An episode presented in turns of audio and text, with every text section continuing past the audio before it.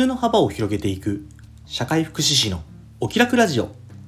この放送は現役の社会福祉士で障害児子育て奮闘中のただが人と環境の相互作用に着目した発信を通じ、皆さんの中にある普通の幅を広げ、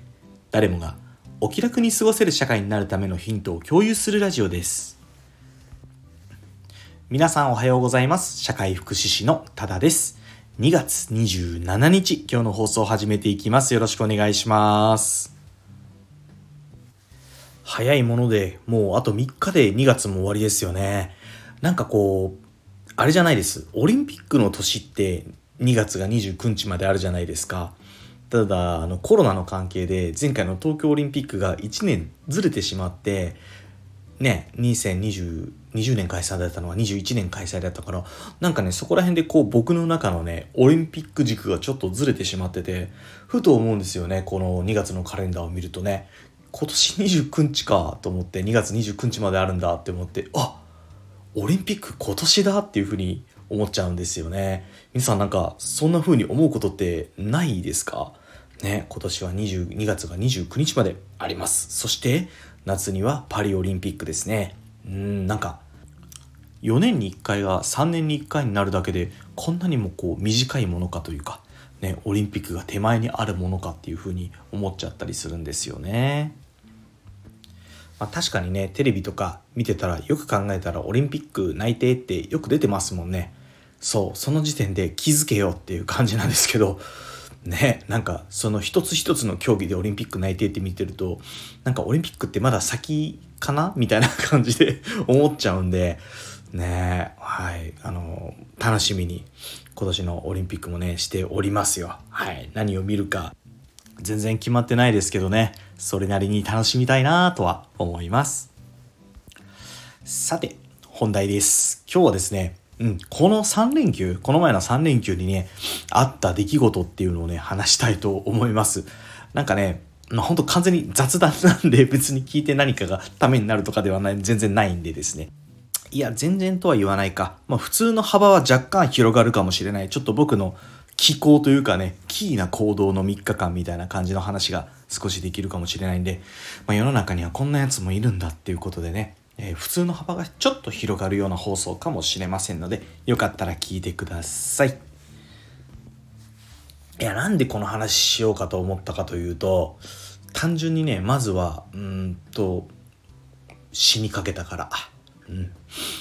でね、考えたらなんとなく数字の語呂が良かったんですよ。えー、まあタイトルにも書いてある通りなんですけど、えー、みっかかんでにキロ太っていっかい死にかけたっていう話ですよ。さんにいちって感じなんでですね。まあね、言ってみるならばタイトルから放送を決めたっていう感じですか、うん、ね。歌を作る時に歌詞から入るか曲から入るかみたいな感じ、いや違うかもしれんけど、うん、まあ、そんな感じですよ。はい。まあまずね、みっかかんね、幸せ。やっぱりね、こう週休ふつか制もねいいんですよ。そういいんです。だって僕ら僕よんじゅうですけど、僕が子供の頃って週休ふつか制じゃなかったですからね。うんと土曜日、学校とか小学校とか 中, 中学校どうだったかなは、えっと、土曜日は午前中会ってましたもんね。うん、なんかいつの間にかね週休ふつか制定着していいなっていうふうに思ってます。最近ではね週休みっか制とかよっか制もあるのかなっていうところを導入している企業とかもありますよね。あるというふうに聞いてますよ。ただあれね、こう給料がその分下がったりとか、こう選択制で休暇を決めれるみたいなやつだったように聞いてます。まあそのいろんな会社があるかもしれないんで全部ではないですけどね。はい、うちは週休ふつか制です。暦通りなんで、まあさん連休っていうのはねやっぱ嬉しいな。なんか感覚的に僕はねやっぱ週みっかかよっかぐらいの勤務が落ち着きますね、うん、私の場合、うん。仕事自体もね嫌いじゃないんですけど、休みの日の方が好きなんで、まあ、メリハリメリハリというかね、うん、そんな感じで休みがいっぱいあるのは仕事への活力にもつながってます。それでね、みっかかんの連休ににキロ太ったよっていう話。にキロどう？やばい？僕はねちょっとやばい、うん、結構ね最近良かったんですよ。今年入ってから、うん、と妻とふたりで始めた月いっかいいっしゅうかんのファスティング、まあプチ断食ね、あの全然食べてない日は全然ないんですけど、まあ、軽く抜いてね、あの胃腸を休めながらねコントロールしていくみたいな感じのいっしゅうかんやってるんですけどね、まあ、おかげでね、まあ、徐々に体重も落ちてて体脂肪も落ちていって、うん、いい感じだったんですけど、一気に戻ったねこのねさんれんきゅうで。いやでも幸せでしたよ。なんかねごちそうになりまくったんですね。金曜日は妻の実家でたくさん食べさせてもらいました。なんかねいっぱい食べさせてくれるんですよね。本当に感謝なんです。もうね言うてね近所なんで週いちぐらいで行ってるんですけど、えー、至れり尽くせりで毎週感謝しておりますね。実家が両実家な, ないとかね、サポートがないとか離れてるとかね、そもそもいないとかで子育てとかやられてる家庭、マジでリスペクトします。本当に頭が上がらん。いやーすごい。そしてね土曜日は今度はねうちにお客さんが来て、もうすごく料理上手な方がいらっしゃってね、まあ、妻の友達ですよ。めちゃくちゃ大量の唐揚げ作ってきてくれたんです。もうやばくてで、まあ、何を隠そうこのタダはですね唐揚げが大大大好き。なんかね唐揚げセンサーっていうのが僕には備わってて、こうどんなに速いスピードで運転してても、うん、下手したら多分新幹線に乗っててもそうなんじゃないかなって思うんですけど、唐揚げ屋の上りとか旗を見つけるとすぐ唐揚げ屋ってもう見つけることができるんですよね。そして、まあ、行けそうだったらそこに立ち寄って、まあ、少量買って味見するんです。そして今後お付き合いするかどうかっていう唐揚げジャッジをするぐらいなんですよね。うんでもねそのき土曜日に持ってきていただいた唐揚げめちゃくちゃうまくてね、はあ、また食べたい、もうまた食べたい。そして食べ過ぎたね。で、まあ、妻もねそれ唐揚げに、に合うようなねサラダとかねスープとかねいろいろ準備してくれて、もうね幸せそのものですよね。土曜日の昼下がりですよ。本当にもうなんかそういう時間がねありがたいですよね。さらにね日曜日ですよ。日曜日は今度は、うん、とお呼ばれしましたねランチに、うん、まあお世話になってるねご夫婦のところに家族で行ったんですけど、まあねうちの前向きな偏食の息子がね食べる大好きな食べおかずハンバーグね僕らの分も準備してくれて、さらにはねもうお好み焼きパーティーですよ。もうでっかいホットプレートを大きなねあのダイニングテーブルに設置してくれてて、何人前あるのそれって突っ込みたくなるぐらいのもうお好み焼きの種ね、もういろんな野菜入ってて、もうそれだけでも美味しいのに好きなものトッピングしてって感じで、ウインナーにコーンにチーズに餅とかね自由に入れれるんですよ。あとエビエビあったね、うん、フルトッピングですよ。もうお店ではいくらかかるかわからない夢のフルトッピング、やりたい放題でしたね。そしてね食後にはコーヒーと手作りのザッハトルテ、もう優勝でしょね。そうそして僕はにキロ太ったわけですよ。仕方ないね。でもねまあ今週でねまた調整していければいいなって思います。なんだって来週人間ドックですからね。いやそれよりね本当にやばかったのはさんにいちのいちですよ。みっかかんでにキロ太ったまではまあ想定の範囲内というかちょっと範囲外だけどまあ範囲内ですよ。太りにいったようなもんですからね。幸せとね体重増はセット販売ですから、まあねそれより死にかけた位置が本当にやばかったんです。本当一瞬の出来事だったんですよ。日曜日の夜にねあの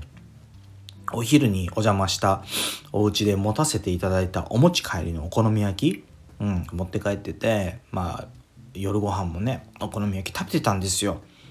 うん、お腹いっぱいなのに食べれるんですよねお好み焼きって。不思議、僕の胃袋不思議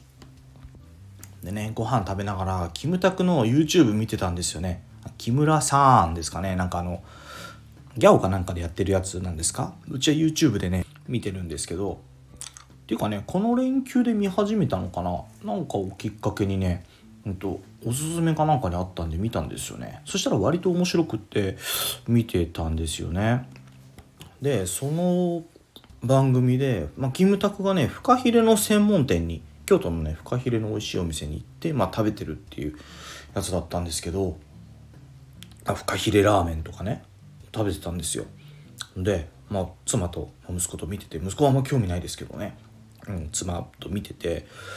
高いよねこういうお店ってきっとって言って、フカヒレやしねみたいな話をしてて、で僕ネットで調べてたんですよね、その実際このお店のこのフカヒレラーメンいくらやっていうのをね調べてて、で見つかったんですよ、そのネットでね、どこのお店でこのラーメンがいくらですっていうのがね。でもすごく嬉しくって、でも思ったより高かったんですよ。えっと、何ぼだったかな、にせんよんひゃくえん一杯ね、高いですよねラーメン一杯にせんよんひゃくえん。でもまあフカヒレならまあ仕方ねえかって感じですかね。でも興奮して、それも隣にいる妻に喋ろうとしたんですよ、立ち上がって。このフカヒレラーメンなんかね、口からこう嘔吐みたいのが鼻に入って、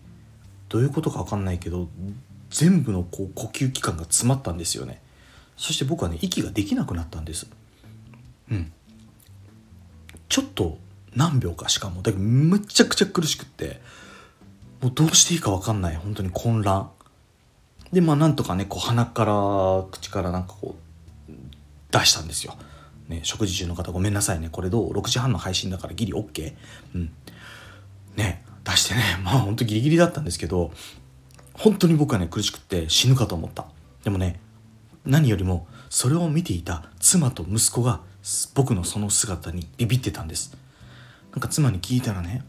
もう真っ赤に顔中真っ赤になって、目もちょっと充血気味になって、なんか口と鼻からなんかいろいろ出てたみたいな感じだったらしくて、もう僕はその時興奮してるんでよく分かってないですけど、ただただ苦しいだけ、